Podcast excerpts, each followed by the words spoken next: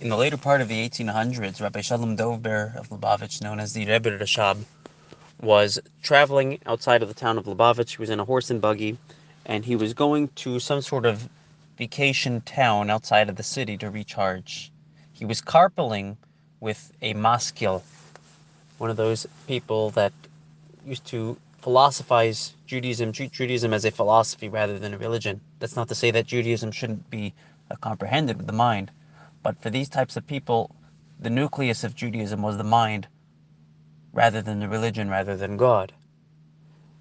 So if something didn't make sense to them, they didn't believe in it.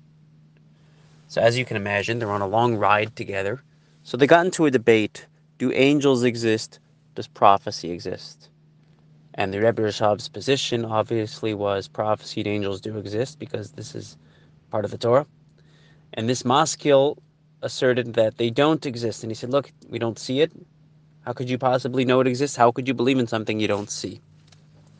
So the Rebbe Rashab told him, there's three characters with us here going on this journey. There's you and I in the horse and buggy, there is the wagon driver in front, and there is the horse. If you were to ask ourselves, what is the purpose of this journey? What's the intent? The answer is to go on vacation, to recharge, to replenish, to regain our energy spiritually, emotionally, physically, to experience nature. If you were to ask the horse driver, the wagon driver, what is the purpose of this journey? I get paid. He doesn't care about the vacation. He doesn't care about the true intent of the journey. He might not even know about the true intent of the journey. He knows that driving this wagon, going on this journey, he's going to get paid. He's going to be able to feed his family. If we were to ask the horse what the purpose of this journey is, what would the answer be? I don't get whipped, I get hay.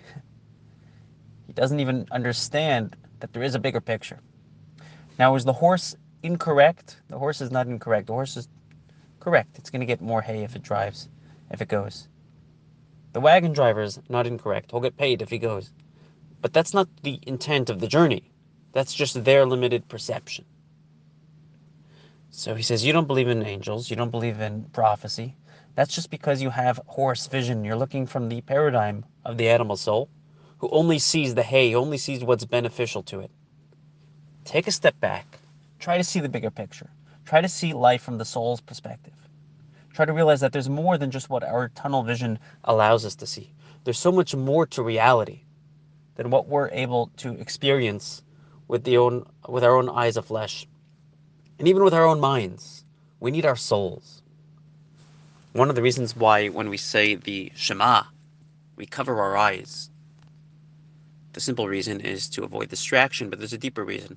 Shema, hear, O Israel, the Lord is our God, the Lord is one. To truly experience that, we can't just trust what we see.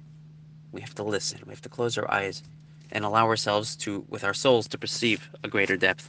That's my story, and I'm sticking to it.